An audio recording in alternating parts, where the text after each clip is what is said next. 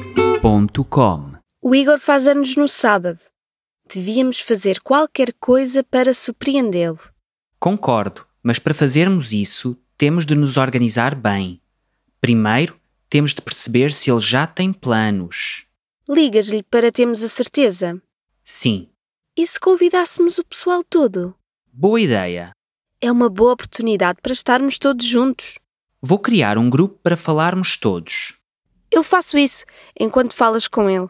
Seria bom adicionarmos o Gonçalo, o Luís, a Rita, a Maria e o Fábio. Estou a esquecer-me de alguém? O Nuno?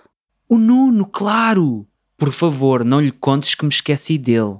Deixar-te fora o teu primo tem muita graça. Ele matava-me. Eu não lhe conto, não te preocupes. Fazemos o jantar na minha casa? Sim, o teu terraço é perfeito. Eu posso pedir ao Igor para ir às compras comigo e depois arranjo uma desculpa para passarmos na minha casa. E quando chegarem, estamos todos lá para o surpreender. Parece-me um bom plano. Depois de falares com o Igor, liga-me para acertarmos tudo no grupo. Sim, estou ansioso. Eu também. Até já! Beijinhos! practiceportuguese.com